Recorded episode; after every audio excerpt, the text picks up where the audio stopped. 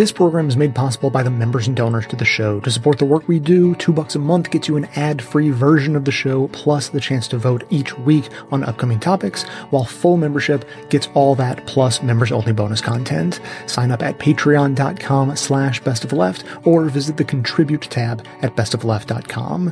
Now, welcome to this episode of the award-winning Best of the Left podcast in which we shall learn about various strategies, some institutional and some organizational, for the left to take back power and steer the country back towards small d democracy. Clips today come from We the People with Nina Turner, The Majority Report, Represent.us, The Bradcast, a report from WNYC, Chapo Trap House, and The Dig.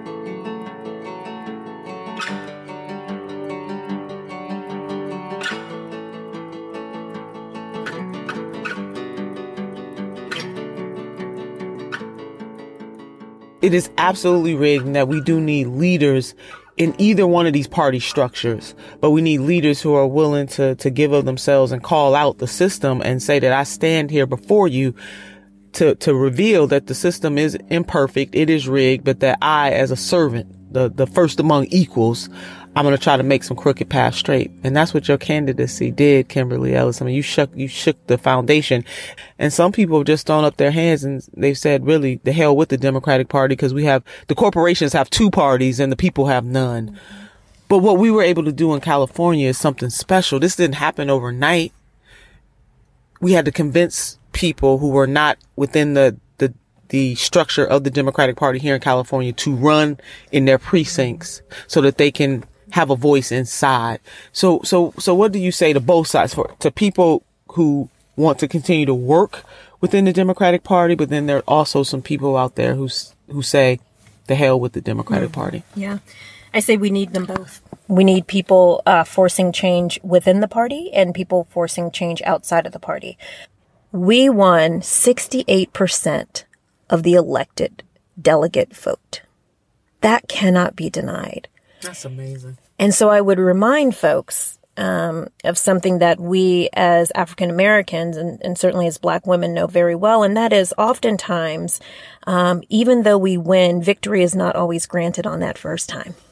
Oftentimes we have to win uh, straight out, win two or three or four times before we actually get to um, realize that win.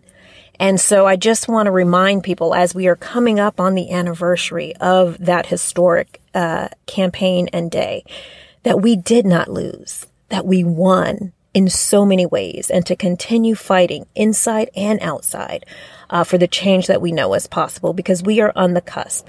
And that is something that um, no one can take away for, from us. Um, what they want most is for us to give up and go away. And so what we must continue doing is showing up because showing up is half the battle and continue fighting.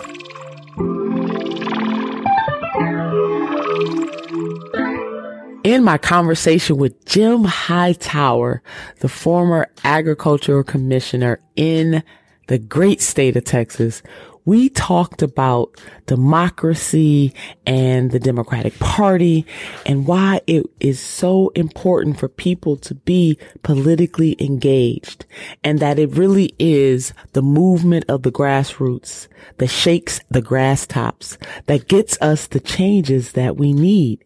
And so Jim Hightower gave us a lot of advice about how to be politically involved and that if we don't like what is happening, we should run. I can hear the commissioner saying it now that we are not just here to resist the government. We are here to become the government. What does resistance mean to you? Mm-hmm. Well, it does mean standing up uh, to the powers that be and their deliberate efforts to knock down the powers that ought to be. Uh, and that, that's that that is a a different dynamic than the Democratic Party has been practicing over the last 20, 30 years or so, uh, which is sort of an accommodation with power. You have to confront power. Often, you know, throughout my politicking period, I've seen people, you know, both both sides will come out and say, "Well, we're far consumers," you know. We want to help farmers. We're for labor, you know. But you can't just be for them. You've got to be willing to be against the powers that are running roughshod over them. Yes. and that's the big difference uh, here. Uh, and that's what resistance is, is focusing on the, the actual leverages of power that are being used money, political process, uh, social justice issues, you know, et cetera, and going right head on at them. Because everything else is can be and usually is BS. Uh, so just we're not talking about Bernie Sanders. No, no, no. We're talking about bovine excrement, as we say out in the panhandle of Texas. Uh, so, uh, but. Uh, so, so that's that. That really is is it because the only real politics in America uh, from the very start, uh, the, the, from Declaration of Independence forward, has been over money and power. Uh, that too few people control too much of the money and power, and they use that control to get more for, the, for themselves at our expense. And that's what's been happening. Inequality doesn't happen; it's caused. If you had to give a few words to encourage folks, especially folks who are the workaday people that you talk about all the time, who might not have a lot of, who feel as though they don't have any extra time in right. their lives because when you're in survival mode, yeah, right. that's all you're doing. You're just trying to survive day by day and you might not feel as though you have the opportunity to volunteer or to become a member of an organization, say our revolution, or to read the Hightower Lowdown, which I mm-hmm. recommend reading. I'm a subscriber too. Let me go. put that out there. Okay. But what what would you say to encourage people to really get involved and resist what? The question is get involved and and what what are they asked to to resist? Uh, well, the uh, the powers uh, of the of the elites to direct your life. Uh, some people say, "Well, I, politics is messy. I don't want to do politics." Well, then that that means you don't care about housing. You don't care about your food. You don't care about, you know, your, your, kids being able to get a decent education. You don't care about the basics of life. Of course you do. All of that is what politics comes down to. And so find some comfort level uh, some some issue that does particularly gall you and, and you want to do something about and spend just a little bit of time understanding it better so you can just talk about it uh, to your neighbors to your family to you know in line at the supermarket or you know wherever. Just say do you know this was going on? You know you just have that begins the political process, just to have a discussion about, uh, and somebody bringing other people's attention to what's going on. And they already know about it. They feel it, but they may not be thinking about it. So you just build connections, uh, and then do a little bit, you know, volunteer an hour a week, something. Uh, it can even be done from home, but it's better to do it together and to recognize that you're, you're in with a whole group. There's a little hardware store near my home in Austin. Uh, it's a, you can borrow a tool there. They'll help design whatever you're trying to do, and their slogan is uh, "Together we can do it yourself." Uh, and, and that's I love that. Yeah, and that's what you have to think of. You know, we, we can't do it ourselves, but together you, you you can make a lot happen. Uh, and just people in your own block, people in your church group, people in a workplace, uh, break room, or you know, just a few people can can make a big difference. Uh, and it's it's surprising, uh, you know. Uh, it, it, used to be people don't send letters to Congress anymore; they send emails, uh, and they're they're not very effective, really. But it used to be a rule of thumb in in the Congress that ten letters opens a file. You know, that office says, "Oh, so we got ten letters here. you know, we got to do something. We right. got to have a position on this." So, just a little bit of, uh, of pushing produces results.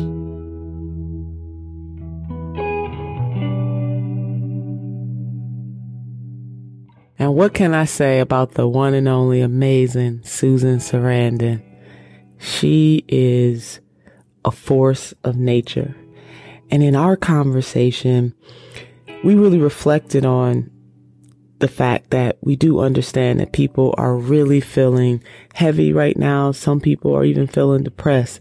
We talked a lot about what we need politicians to do and what, you know, what we can do to help but also understanding that people need to be reminded that they really are the hope for the change in this future, that collectively we can change the dynamics of the situation in our community, in our city, in our state, in our nation, and even our world.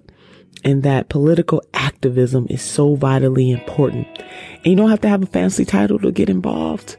You can volunteer at your local school. You can volunteer at your homeless shelter. You can go to a city council meeting or a town hall meeting. You can volunteer on a campaign for a candidate or for an issue.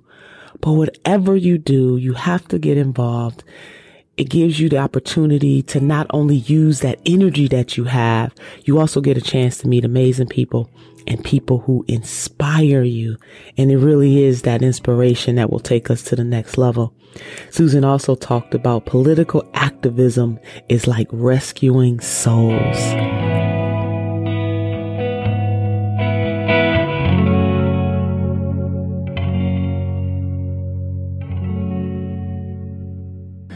Your craft. I mean, you're skilled. You're an actress. That is what you do for a living, but you also care about the living, what we're living in every day in real life. And so many people of your profession don't necessarily get involved in that way. Why well, do you do that? You don't need, I mean, well, why do you do it? First of all, I don't, I don't know how I'd live with myself if I didn't, because at a certain point, even before I was media attached, uh, I just came of age in DC also um, when I went to college at a time when the issues were very clear and you couldn't be young and not try to f- fix what was going on in the South, fix what was going on in Vietnam. You know, it it just was part of being young and then carrying that, continuing to carry that.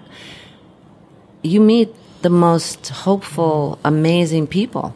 So in a world which could be incredibly depressing as things are unfolding in what seems like an inhumane, uh, cruel uh, regime right now, and and all throughout, you know, even e- even before, all along, when you see the environment going, and when you see uh, social injustice, economic injustice, no matter who's in charge, underneath that is a layer of people who just person by person are making a huge difference, are saving life by life. Unsung heroes, people that you never hear about that are rescuing souls one way or another, that are changing laws, that are changing situations, that are building houses, that are, you know, putting their lives on the line. So really, it's self-preservation because if you didn't, if I wasn't involved in grassroots movements, I think I would you know, really have a hard time surviving. So when people say to me, "Oh my God, I'm so depressed. I can't." What are we going to do? I said that you're depressed because you're not doing anything. You're depressed because you're not around people teachers, nurses. I mean, the nurses are just the most extraordinary. Yes, and how about are. these kick-ass teachers recently who've yes. just taken on state by state what was their due? These fabulous teachers, you know. So every time, if you look, the news is not, especially mainstream media, is not going to be serving this up to you. You know, most newspapers are not going to uh, serve this up to you. But that's why all these kids that are finding their information online were so far ahead of the curve because they were not hearing the same empty kind of shiny objects are over here and don't look really at what's going on over there. They know what's happening. And and that gives me hope. You know, anyone who starts knocking the millennials doesn't know the millennials. Yeah, they don't get it.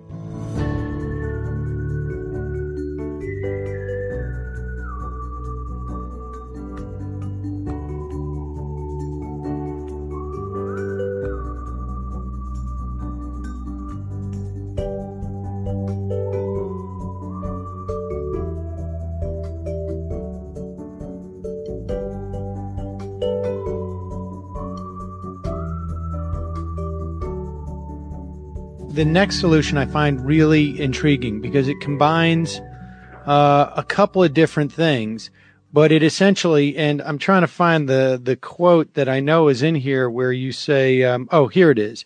Instead of trying to bridge the divide in our country, the Democrats should now widen it.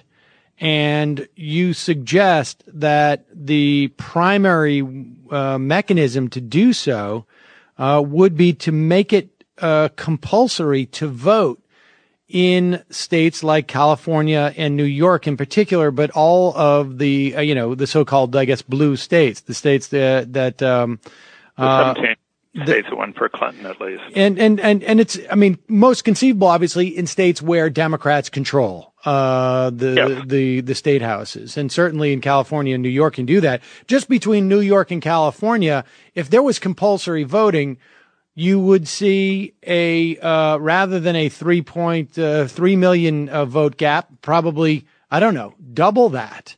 Uh, well, I didn't. I didn't count it up for um, and I have to say, I had help with the math here, Sam. I'm embarrassed to tell you. You don't. Uh, if, we're if, a uh, complete uh, math-free zone on this show. If, so. if you had, um, well, I'm supposed to do some counting as a lawyer, so I, I'm a little embarrassed that I needed help.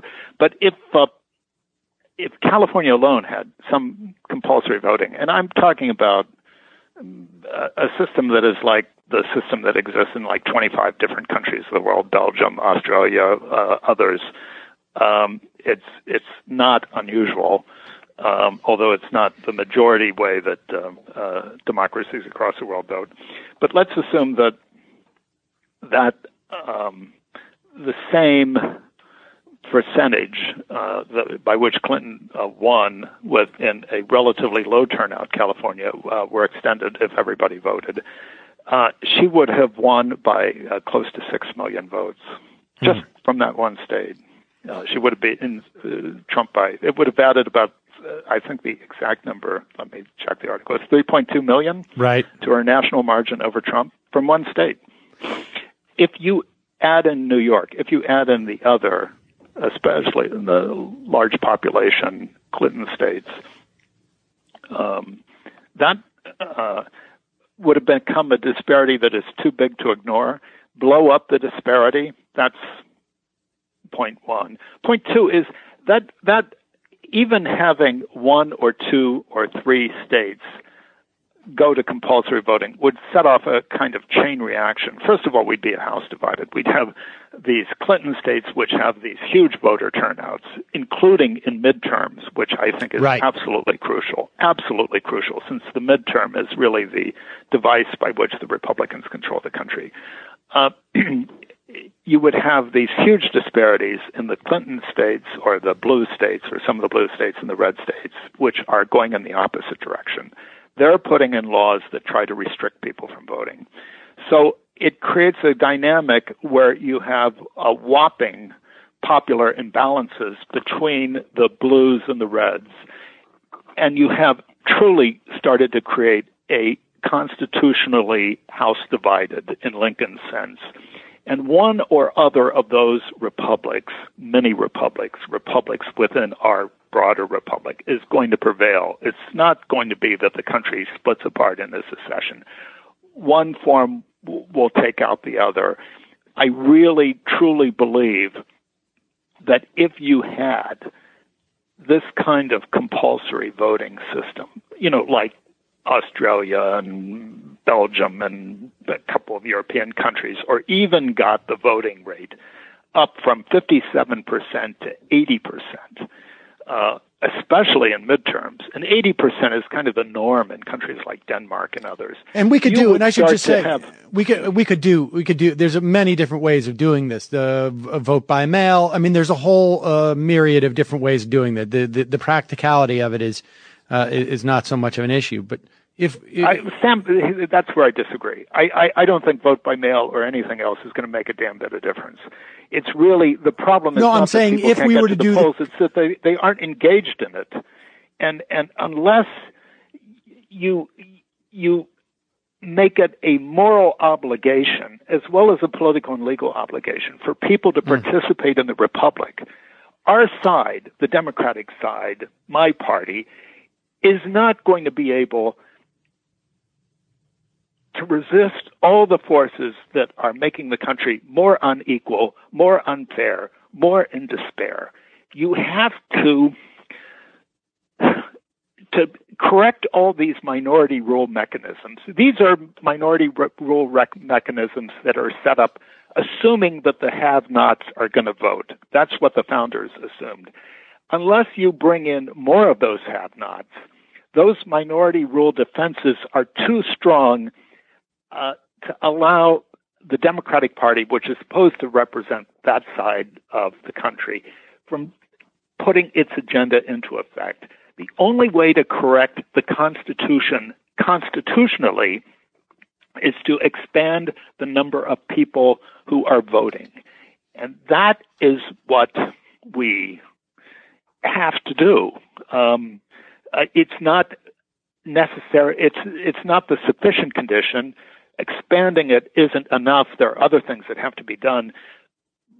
But if we don't expand it, all those other things won't matter. You know, changing our pitch, you know, talking about deindustrialization more, being more like Bernie or being less like Bernie, none of that is going to matter unless you bring more people into the process. And they won't come in because I don't know. There's some sort of atrophy of the uh, uh, spirit, and uh, uh, they aren't going to come in unless we actually make it a moral obligation or, or, a legal obligation to come in, as it once was a moral obligation for people to come in. They people in this country did vote at very, very, very high rates at one point because democracy was a cause. They felt committed to it. We were the only democracy in the world. We had to show that we were behind this thing. Now there's just this passivity which isn't going to change until you begin making it clear to people that they have a duty to do this. It's not just a right it's a duty, it's an obligation, and and our liberal reluctance. Oh well, we can't tell people what to do, et cetera, et cetera, and just leave them alone on their iPhones. No, no, no, no, no, no. We have to tell them you have to do this.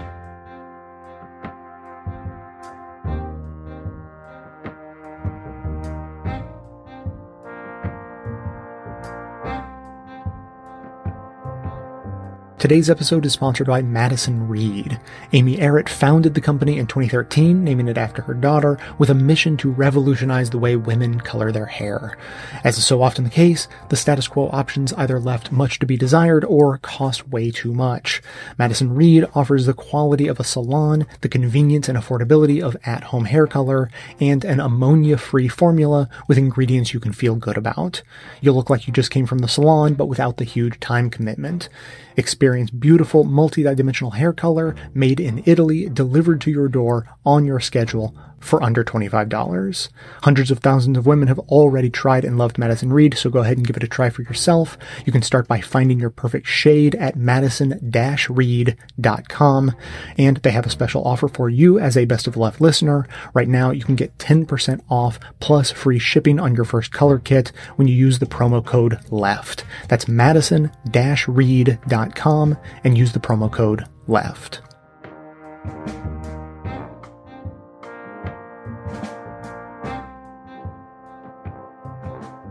And now for the Midterms Minute, a look at the candidates and races in battleground districts that you need to know about, shout about, and support to make the biggest impact possible in the election on November 6th.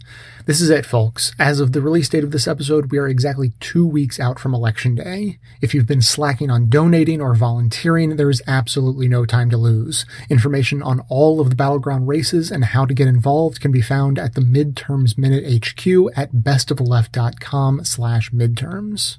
We continue today with our focus on toss up battleground races for the House that we haven't covered yet.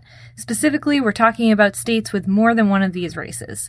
As a reminder, Democrats must flip 24 Republican seats to take the House. Let's dive in. North Carolina has two toss-up battleground races. The state's ninth district is an open seat race because, in a rare occurrence, the incumbent lost his primary. Now, Democratic businessman and veteran Dan McCready is challenging Republican pastor Mark Harris, who led the fight against gay marriage in the state. Trump won the district by 11 points, and the Republican primary was fought over who loved and supported Trump the most. However, McCready appears to have a slight lead in the polls, even though a Democrat hasn't held this seat in 56 years. In North Carolina's 13th district, Democrat and lawyer Kathy Manning is challenging Republican incumbent Ted Budd, who is adamantly anti abortion and anti gay marriage. Though Budd has already served a term in Congress, he's still calling himself a political outsider, while Manning has never held political office. Manning has made standing up to the insurance industry a pinnacle of her campaign and says she will not vote for Nancy Pelosi as House leader, but she is slightly behind in the polls. Now, moving on to Texas, which has two toss up battleground races. In Texas's 7th District, which includes Houston, Democratic attorney and reproductive rights activist Lizzie Pannill Fletcher is challenging Republican incumbent John Culberson. Culberson is best known for co-sponsoring birther legislation, as well as denying climate change and opposing abortion and gay marriage. Culberson serves on the House Appropriations Committee and chairs the subcommittee on Commerce, Justice, Science, and related agencies. If it's concerning to you that a climate denying oil and gas politician who didn't mention climate change or zoning laws once after Hurricane Harvey flooded Houston is sitting on these committees, that concern would be justified. Fletcher has pointed out that warnings about Houston's flood risk came as long ago as 1996, but politicians ignored them. Clinton won this district by one percentage point, and the race is neck and neck. In Texas's 32nd district, Democratic civil rights attorney Colin Allred is challenging Republican incumbent Pete Sessions, former chairman of the National Republican Congressional Committee. Although Sessions won his last reelection by 26 points, Clinton won this district. The fact that End Citizens United has heavily invested in targeting Sessions with negative ads might tell you a bit about who he is. Sessions, of course, is trying to link Allred with Nancy Pelosi, who is once again being used as the embodiment of scary liberalism. The candidates are within a point of each other in the latest New York Times poll. Virginia also has two toss-up battlegrounds. In Virginia's second district, Democratic businesswoman and Navy veteran Elaine Luria is challenging Republican incumbent and former Navy SEAL Scott Taylor. Taylor won in 2016 by 23 points. However, Trump only took the district by three points. The latest polls have Taylor leading Luria in this district that includes the world's largest Navy base and one of the highest concentrations of veterans.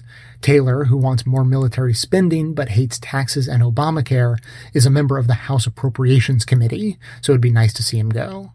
In Virginia's 7th District, Democratic former CIA operations officer Abigail Spanberger is challenging Republican incumbent David Brat, who won this seat in 2014 by beating then House Majority Leader Eric Cantor. This district has been held by Republicans since 1971. The district's counties were split in the presidential election, but both voted Democratic in the 2017 governor's race.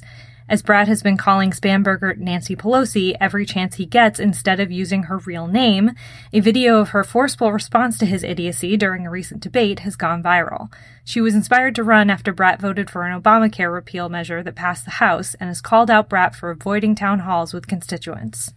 As a reminder, voter purging is happening across the country, so we urge you to confirm your voter registration ASAP.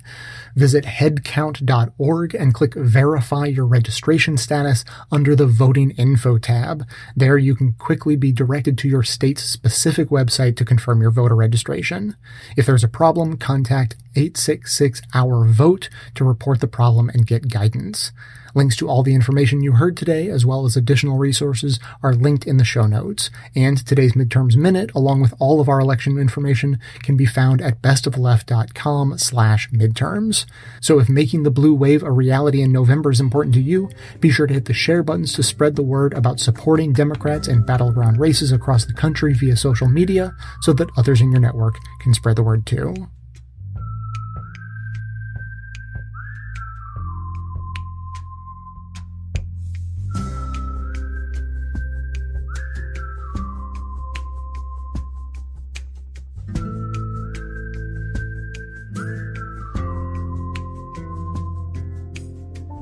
Here's the thing I never want to have to do again.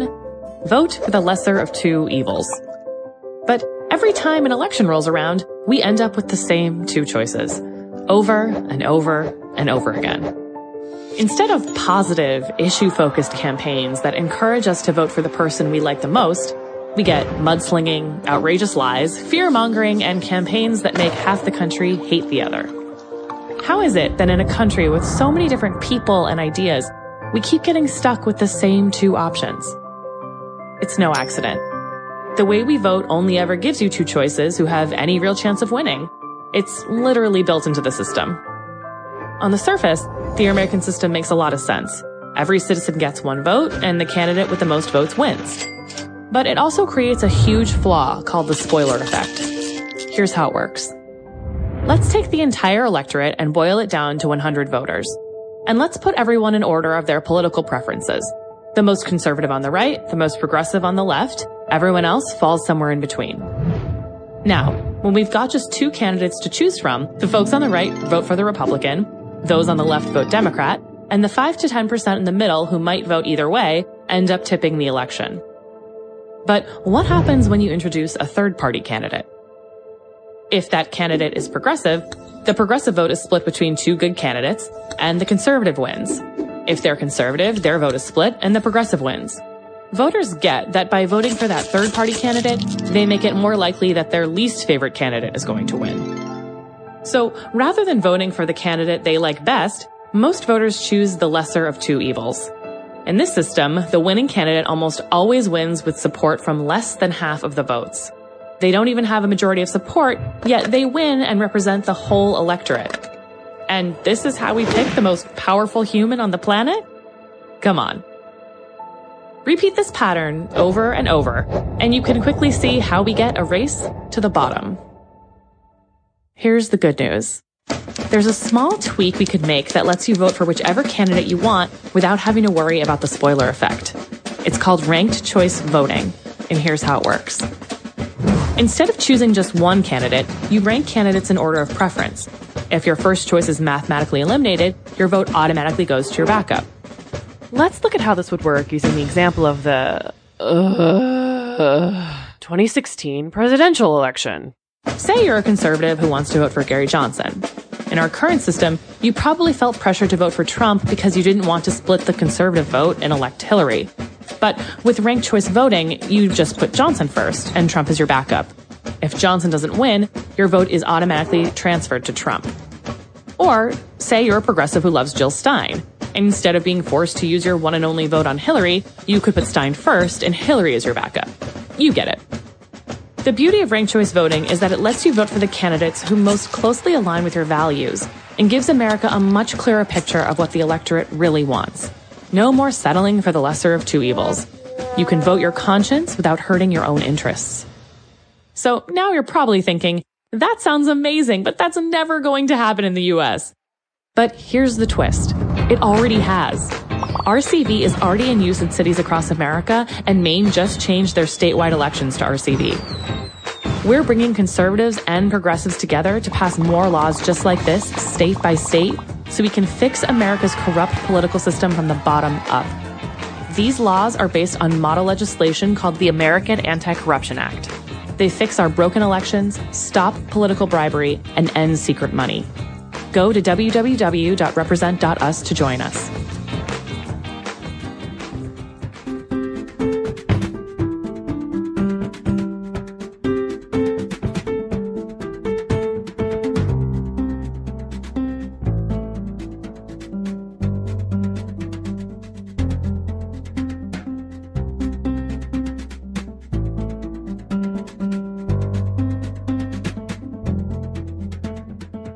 So, if you don't know what ranked choice voting is and what all of this is about, the New York Times explained it actually uh, in about the best and simplest language that I've heard for how ranked choice voting actually works or is supposed to work.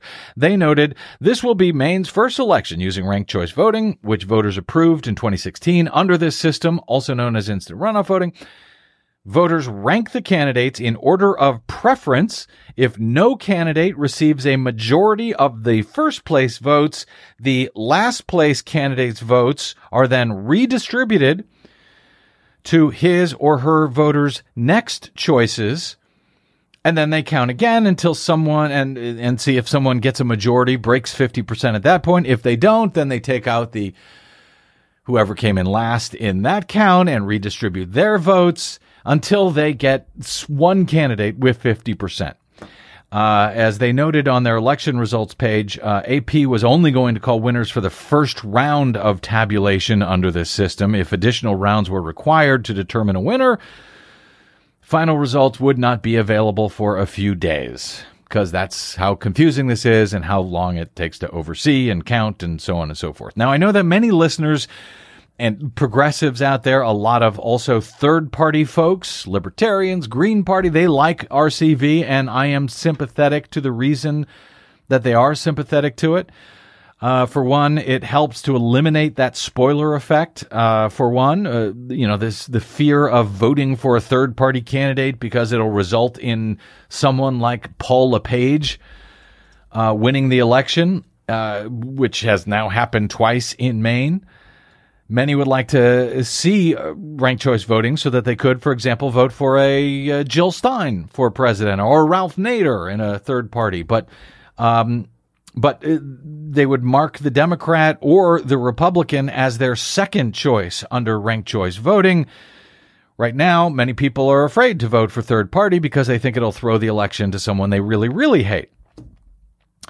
But if you speak to voters and candidates where Ranked choice voting has been used in the past. Many of them are wildly confused about how it actually works or doesn't. I have spoken with candidates who have run for office under the system who have no idea how they actually lost their race. There are cases where candidates that did not even win a plurality of the first choice end up winning office. I think I saw one case where someone who came in last in the first count or something like that or near last ended up winning the race it's very confusing. And, you know, it also, by the way, requires uh, central tabulation computers. It can't be tallied at the precinct. You have to use, you have to get all the ballots together in one place to figure this out. And it's almost impossible for the public to oversee because the computers have to figure out all of the numbers. And if you cannot watch a computer tallying a ballot inside the computer, you can't really oversee it. You you can't oversee. You can't tell if the computer counted it correctly. And that's the problem that we have with the way we do it in most places currently. You can't see it. The public fights to make sure that the computers counted it correctly. And now you're going to add all of this crazy algebra? That's nuts. You know, like I say, always, if we can't add one plus one plus one now, uh, to the point where we have one disputed election after another, just wait until ranked choice voting catches on as many progressives would like to see. Of course, those are many of the same folks, the very same folks, by the way, who also wanted touchscreen voting systems after the 2000 presidential election. So, you know, what some want for short term political gain or reform may not be all that well thought out. So I'm just throwing that warning here. And now I, I am nothing if not willing to compromise on things help everyone get along. So to that end, I always recommend that folks look at the alternative called approval voting, which is much simpler. People can just vote yes or no for as many candidates as they like. The one with the most yes votes win. Simple. And that's called again approval, approval voting. voting. You can look it up at Wikipedia, but it's it's simple. You just basically you just vote for as many people as you like. Whoever gets the most votes win. It's easy to count. It's easy to oversee doesn't require computers. It can be hand counted. It doesn't require crazy math. It allows you to vote for your third party choice and anybody else you like without the risk of the spoiler effect and so forth. So anyway, I'm not advocating for approval voting, but I'm offering it out there as an acceptable workable compromise to those who are pushing for ranked choice voting or instant runoff voting. And yes, I'm still furious and disappointed that I am being forced to agree with Paul LePage on this, just that very narrow point.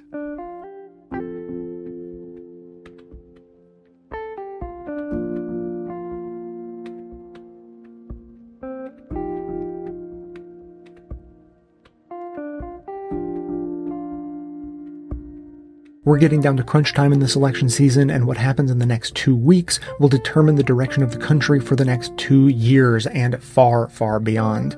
If we flip just 23 districts in the House, Democrats will take back the majority, and many strong progressives will sit as the heads of many powerful congressional committees. If you want to put a check on Trump and the Republican Congress, this is the nuts and bolts of how to do it. As we know by now, elections aren't won with TV ad buys and hope. They're won with grassroots volunteer power. And Swing Left is helping organize volunteers to win as many of this year's swing elections as possible. When you join at swingleft.org slash left, you'll be immediately connected with other volunteers in your area who are working to win the race in a nearby swing district. You'll find out where and how you can make the most impact on flipping the house starting right now. To take a stand means you must do more than vote this year. We need to get fired up, get off the couch, and volunteer. Join Swing Left to find your nearest swing district and take action now. Sign up now at swingleft.org slash left.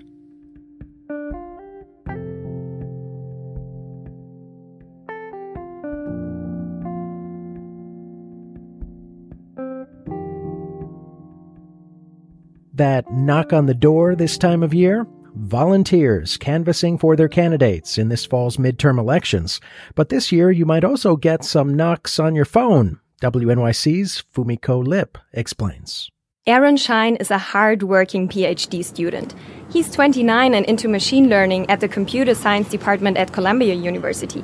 But since Donald Trump was elected president, a huge part of his life is politics. These midterm elections are probably the most important election of my lifetime. Four to five hours every day, Aaron reads the news, tweets his opinions, and posts analysis. And he texts his friends using a new app designed to get them to vote. So you open it up, and they're focused on the midterms right now, so it's giving you this countdown of, of exactly when the midterms are. Outvote was created by two engineers in Boston who launched it last September. It provides a lot of information about the people in your contact list. They use your contacts and they see the name and they see the phone number of the person in your contact. They cross reference that to voter files. And if they can match it to someone in the voter files, they can say whether this person is registered, what district they're registered in. There's other software that connects organizers with voters by text message. The key difference with Outvote is that the text comes from someone you know instead of someone you don't. And even then, Aaron's friends were still suspicious. A bunch of them were like, Is this you? Is this spam? and then I would have to say, No, it's me. if they're registered Democrat, a blue capital D appears next to their name. If they rarely vote, there's a sleeping emoji. I think there's the potential for a lot of social pressure here because you would know exactly who your friends is registered or not registered. One catch this app is only for Democrats and other progressives. So far, it won't tell you which of your friends are Republicans. But Aaron says it's had a partisan snowball effect.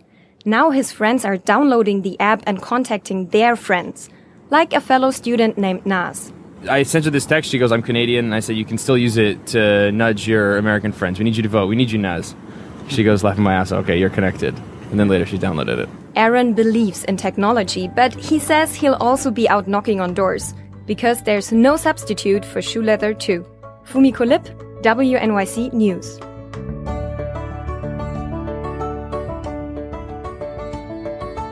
Just a quick addition to the report that just played. Uh, and to be clear, this isn't a paid endorsement. I, I, just like the app and I'm happy to support it. Outvote got in touch with me and gave a few more details. In addition to what you just heard, they recently released a new feature that will now tell you which of your friends live in swing districts so that you can make sure they know how important their vote is this year. Plus, to give you a sense of the effectiveness of the app, uh, an internal study based on the 2018 Nevada primaries showed it was 35 times more effective than door knocking. Again, the app is called Outvote, so download it, hassle your friends, and encourage them to do the same to their own network.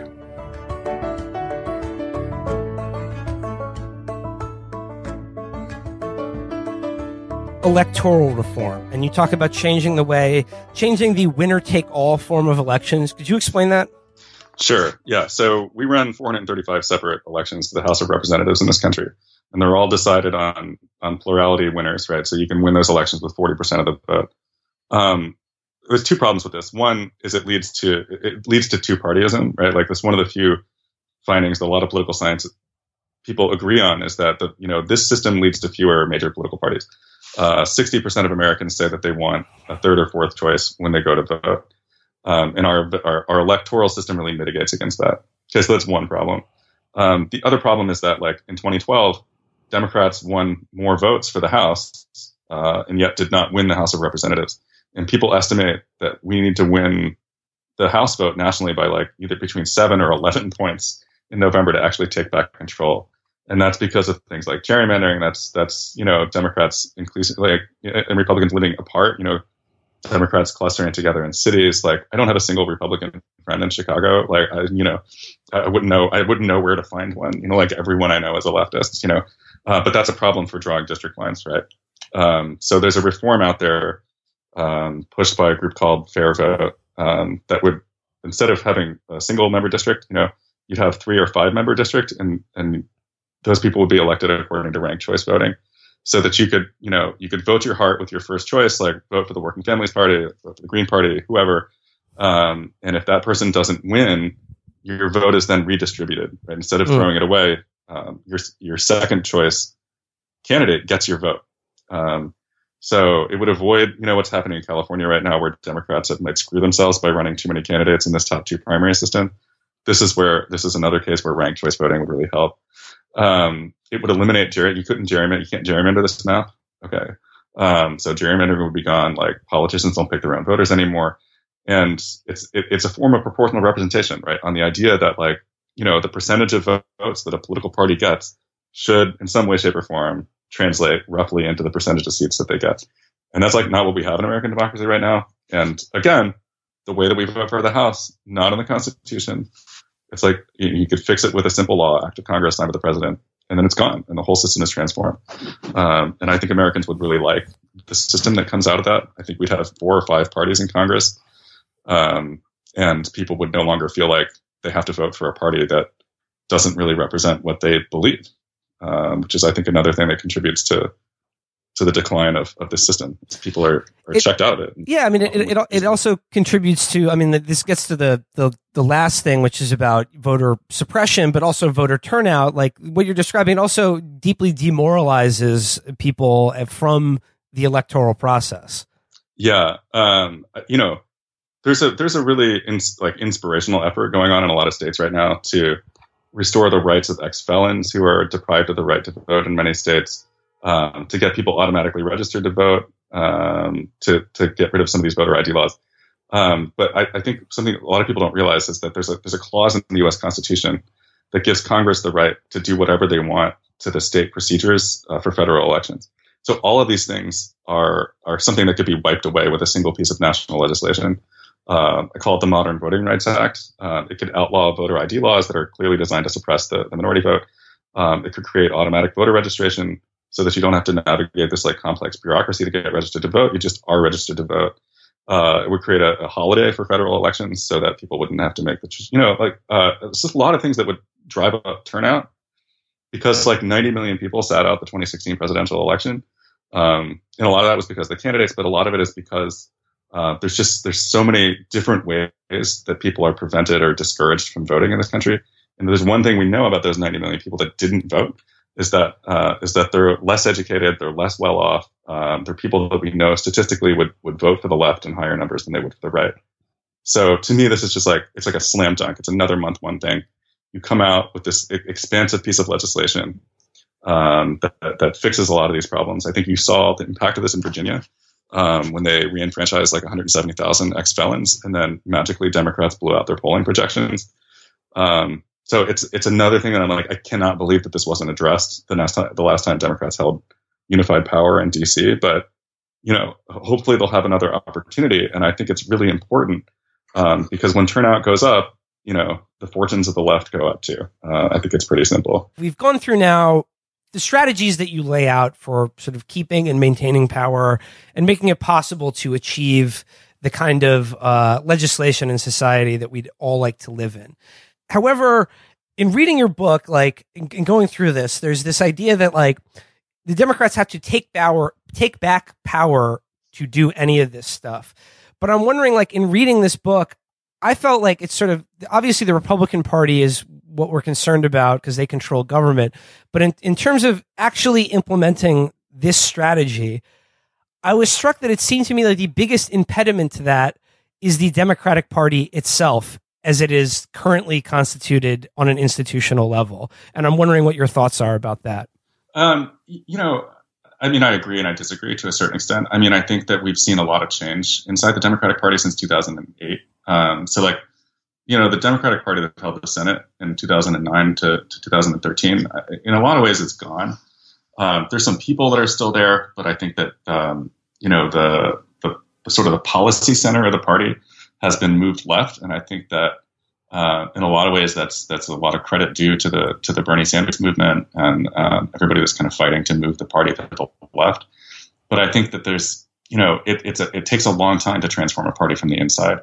And so a lot of these older folks who are committed to a different way of doing things or a different economic model, um, who came of age during the Clinton era, you know, they, they just have to be pushed out of power. They have to leave power. Um, they have to be successfully challenged in race after race. And um, that's that's going to take time. Um, mm. Progressive left is not winning every single battle that they engage in right now. Um, but I think that they are you know, really reinvigorated in a way that I've never seen in my life. Um, and I find that really heartening. So, you know, I guess my, I guess what I would say is like the Democrat, like right now, the Democratic Party is the is the national vehicle of progressive change in this country. Um, it is really far from perfect. Um, I think there's some people that need to go. um, you know, starting with the 17 people that voted to get Dodd Frank. Um, there's a lot, there's a lot of people, particularly in the Senate, who, who are wedded to, to, old institutions and norms uh, that are dead, um, and who just don't get it. Like I, th- I think that they don't get um, what people feel like everyday people feel are the problems in this country. Um, but I do think that we'd be better off under a Democratic government than we would under a Republican, and that we can simultaneously try to make that happen, um, hold people in the party accountable once they get into office, and if, and if they stray too far off the reservation, then we challenge them in primaries. Uh, um, get much more aggressive about that, just like the Republicans have done. Um, you know, and I'm thinking about like the left's relationship to organized labor. Um, you know, they were they were promised card check uh, in 2008, uh, mm-hmm. and they never got mm-hmm. it. And so that's the kind of you know that's the kind of policy stuff that um, what, what, the real trick there is maintaining engagement uh, for, for the left beyond the election itself. So when we get into, you know, if and when we get into power in 2021, we can't just be like, all right, cool, like everything's solved, because then you're going to see the parents are know, back. Democratic politicians just like sort of like they'll sniff the money in the wind and they'll just like walk off towards it if we don't hold them accountable, if we mm-hmm. don't get the right kind of people into office.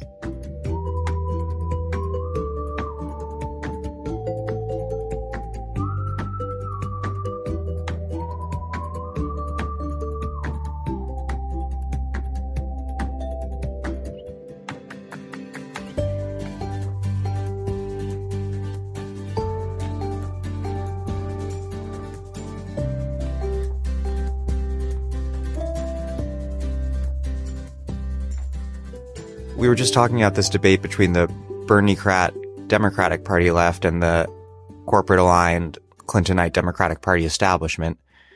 There's also a debate of sorts between the Democratic Party Bernie-crat left on the one hand and the wide spectrum of people on the socialist left on the other over how and whether to engage the Democratic Party. And WFP typically flexes its muscle to back left candidates in Democratic primaries. And we do have a two party system, unfortunately. So that makes sense to me on some level, but also maintains independence and sometimes runs people outside the Democratic Party line. What's your overall take on this debate and on what the right approach is? You know, I think that the Democratic Party is um, the playing field more than it is a you know it's a piece of infrastructure that can be mobilized by lots of different forces more than it is um, any specific ideal ideology tied to it. I think we do live in a, a deeply broken, um, imperfect political system that doesn't well represent the variety of political views we have in America. Um, but you know, given given single member districts and the high cost of you know running for office and um, you know first past the post election rules, there are a lot of things we could do to make that better. But given the system we have, uh, you know, parties in in America are not really like parties in the rest of the world in that they don't really have fixed or consistent ideologies. Um, but what they do have is ballot access, and in most cases, um, you know, we try to be uh, strategic, and we when we want to elect people who we think will carry our values in public office.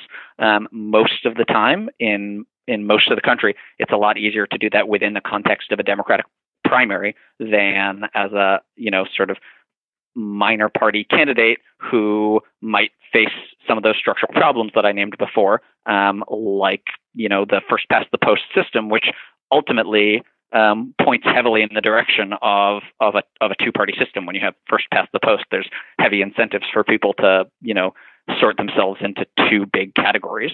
Um, that said, um, when there are times that there isn't a candidate running in the Democratic field um, who suits our values, There certainly have been times where we've run outside of that uh, and and beat the Democrats um, head on, running as a Working Families Party candidacy.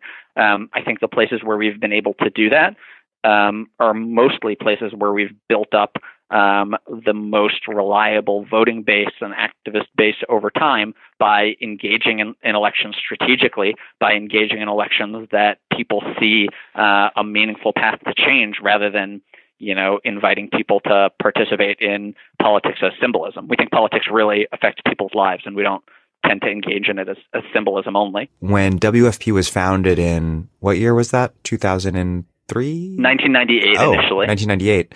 Yeah. It, it's yeah. It, its big idea was all about fusion voting, and that's not that's no longer the case. Can you explain a little bit about Sure, that's right. So, so yeah, fusion voting in some states is known as cross endorsement.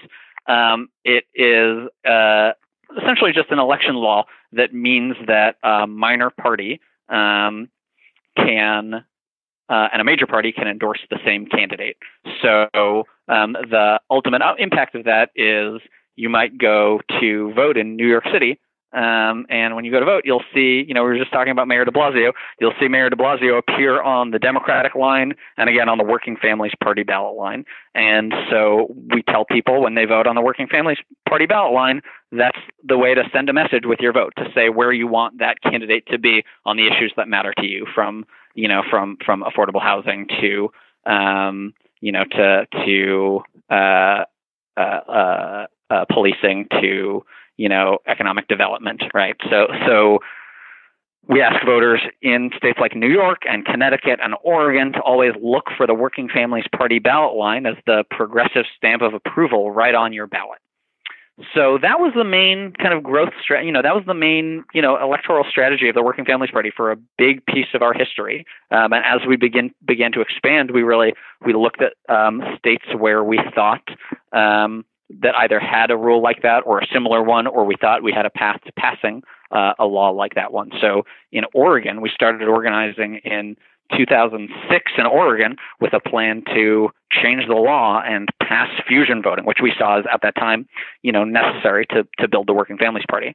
I think it was really the success of the Tea Party on the right that showed us the you know the limitation of our thinking, which was that the Tea Party was this force that wasn't on the ballot at all, that wasn't using the fusion voting system, but still behaved like and saw itself as a political movement that was taking on the both Democrats, who they saw as too, uh, you know, who they saw as an anathema, and Republicans, who they saw as too liberal for their tastes. And uh, we looked at our own record and realized, especially in places like New York City, the you know city council races that I mentioned to you, uh, a lot of our biggest victories had actually been in Democratic primaries um, that weren't really dependent on the reality of having a ballot line in the general election or not. So you know, in New York City, which is an overwhelmingly Democratic city, when Mayor de Blasio is reelected, the votes on the Working Families Party line, you know, might be five or six or eight percent of the vote, but it's not going to make a huge determinative difference on whether or not he becomes a mayor in a city as strongly Democratic as New York. So uh, we realized that we didn't have to be so limited in our thinking to growing only where we had this, um, you know, sort of quirky uh, election law it's you know the fusion system is a great tool we think um, and it you know existed all across the country uh, a century ago. Um, it was often used for uh, allowing sort of urban industrial immigrant parties with rural populist farmer parties to work together on a common slate of candidates. And ultimately you know the two party establishment and, and the big banks uh, managed to ban fusion in most states because they thought it's too powerful a tool to allow different constituencies like you know white workers and immigrant you know native born workers and immigrant workers to uh, to, to to to work together or freed slaves in the Reconstruction South um, uh, and you know rural white populists right? It was um, so it was a really powerful election law for that was heavily used by the left until it was banned in most states.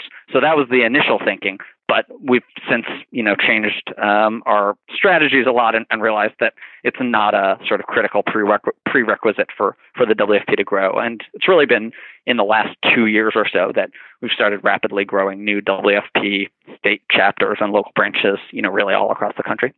How do you think that WFP's approach compares to that of DSA's, which is obviously very nascent. So it's hard to say what DSA's approach is because it's still being deba- debated and developed.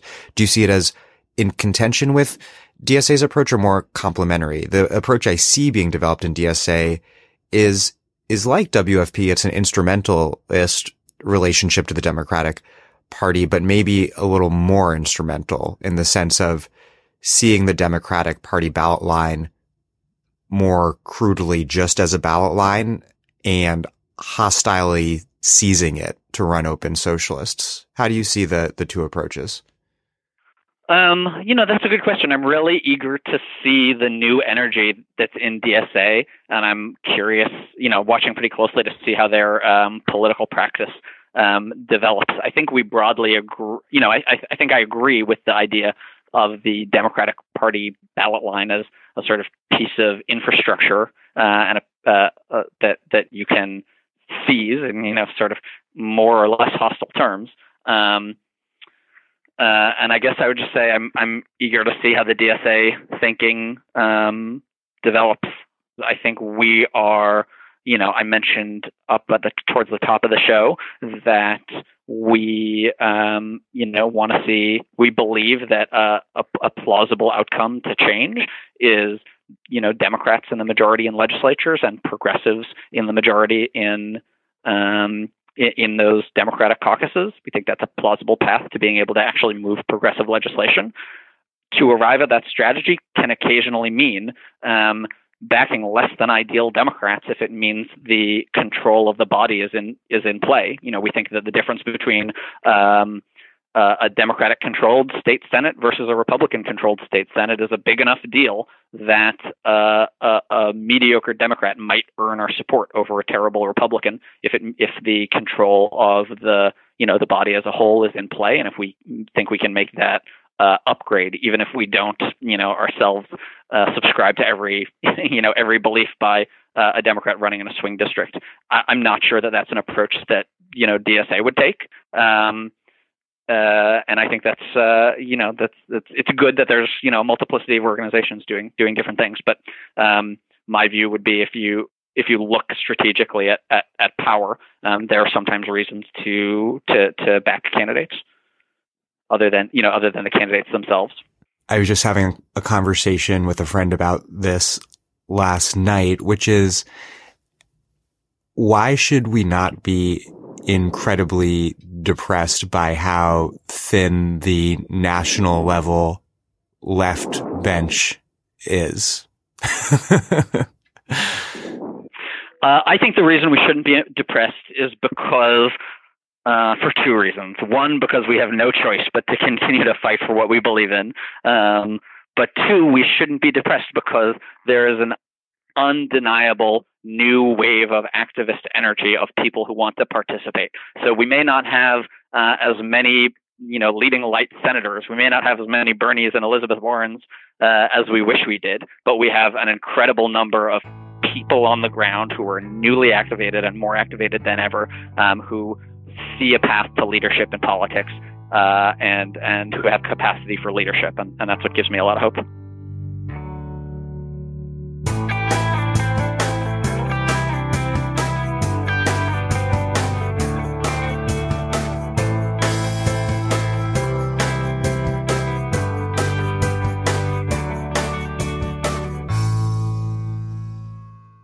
We've just heard clips today, starting with We the People with Nina Turner, speaking with various progressive activists and leaders about taking back power.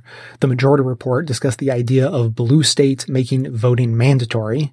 Represent.us extolled the virtues of ranked choice voting, followed by the broadcast discussing the downfalls of ranked choice voting, suggesting approval voting instead.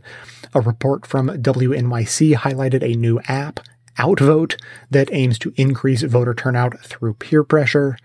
Chapo Trap House talked with David Faris about how and why the Democrats should fight dirty. And finally, we just heard The Dig speaking with Joe Dinkin about building progressive infrastructure within the Democratic Party. Members will be getting a bonus episode with additional clips on building progressive power. Today, I'm going to share a couple of political strategy and philosophy conversations that I haven't had time to fit into the big show. Basically, discussing some of the changing winds of politics and the election strategies that need to change with them. To hear all of that, to cast a weekly vote on what upcoming topics you want to hear on the show, and for other details about being a patron, visit patreon.com slash best of left. You can find that link in the show notes on the device you're using to listen, which is also where you can find links to each of today's segments for easy reference and sharing. And now we'll hear from you.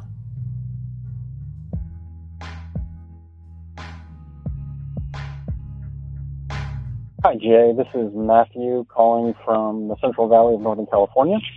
Um, I just finished the episode where you called for some thoughts on whether or not being pro choice should be a litmus test for being a Democrat, essentially.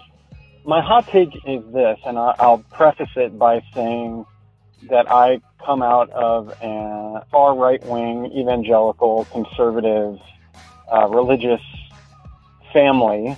Um, that was where I was raised um, in in uh, in the Midwest, and um, and I was raised that being a Christian, quote unquote, meant that you oppose abortion and vote Republican and all those things.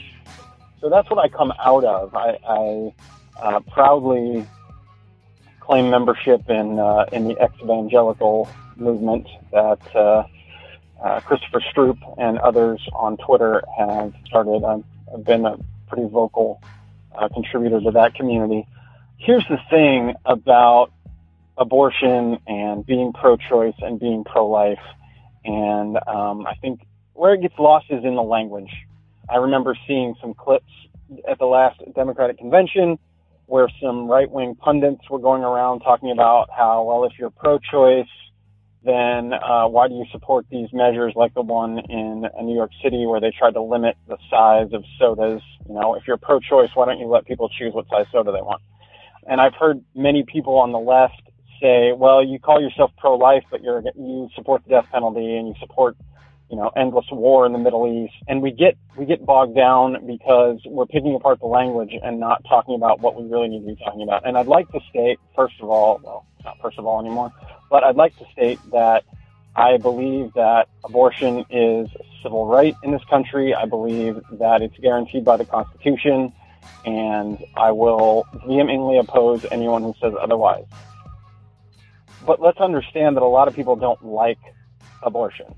I am one of them. I don't like it. I, I don't, I wish it didn't have to exist. Hillary Clinton has been known to say that she wants abortion to be legal, safe, and rare. And, um, and, and I think that's that's where a lot of us come down. It's not that we want to just run around aborting fetuses all the time, but the way you reduce the number of abortions is not by making abortion illegal, which is what the right wing and most people who consider themselves to be quote unquote pro life want to do. They want to they want to make abortion illegal. And we know it's been proven that free and easy access to contraception, comprehensive sex education, universal health care, lifting people out of poverty. These are all the things that will reduce the number of abortions, which quite honestly is what I would love to do.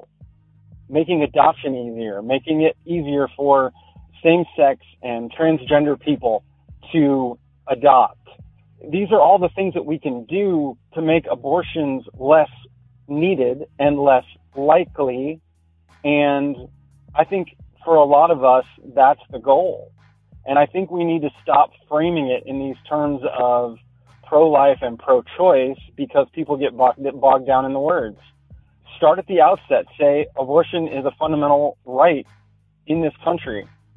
And if you don't like that and you'd like them to, there to be fewer of them because there's never going to be none, then you need to support these, what are essentially left-wing progressive policies to care for people in their lives so that they can make good decisions. And if they find themselves pregnant, feel like they have options. So that's my hot take on it. I don't think that pro-choice versus pro-life ought to be a litmus test for anybody anywhere.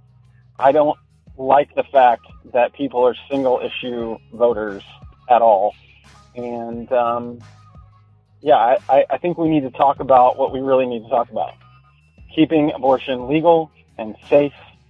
And if you don't like it, work to support policies that will reduce the number. And I think that's what we need to do. So thanks for taking my call. I know it's long, and um, feel free to quote me if you want to. thanks. Stay awesome.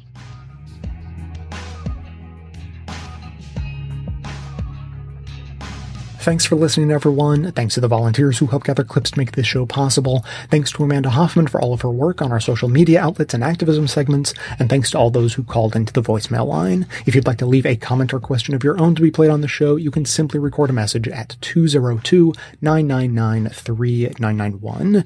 And on that note, as happy as I was to hear from Matthew from Northern Central California, he has been the only one so far to call in and answer the question about whether choice should be considered a litmus test for Democrats.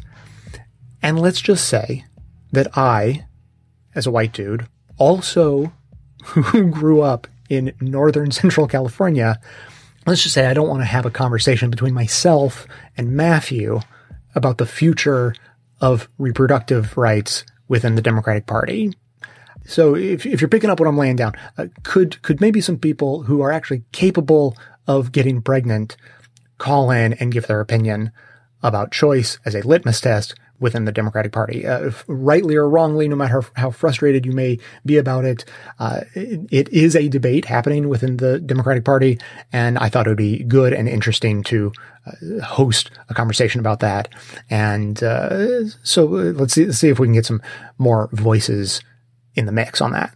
Now that said, I do have a response to Matthew. Uh, he he parroted the the Clinton era uh, phrase of safe, legal, or legal, safe, and rare. But I, have heard a, a, pretty decent rebuttal to that in in recent years that I just want to throw out there. A woman who I think was very justifiably frustrated at that phrasing uh, was recognizing that to say you want something like that to be rare implies and, and, you know, puts a moral judgment on it. And what she preferred and, and what I agree with and prefer is safe, legal, and used exactly as often as necessary. You know, cause you don't uh, have anyone saying that they want for heart valve replacement surgery to be safe, legal, and rare. Therefore, we need to encourage people to be healthy so that people need their heart valves replaced less often. Like no, no one puts that kind of phrasing on it, even as true as that might be, because to say you want something to be rare gives it that tinge of like, this is bad and dirty and immoral. So let's, let's try to have it happen as little as possible. I mean, you can't, you just can't get away from that framing uh, on the issue of abortion. And so rather than safe, legal and rare, how about just safe and legal? Uh, safe, legal, and uh, granted as often as anyone needs for it to happen without any moral judgment whatsoever. So that that would be my take on it. Now, now where Matthew is right in a sense is that obviously many, many people feel the way he does. And uh, if, if they personally are against it, I, you know, I don't particularly care, I guess, as long as those feelings don't translate into any sort of policy that affects anyone else.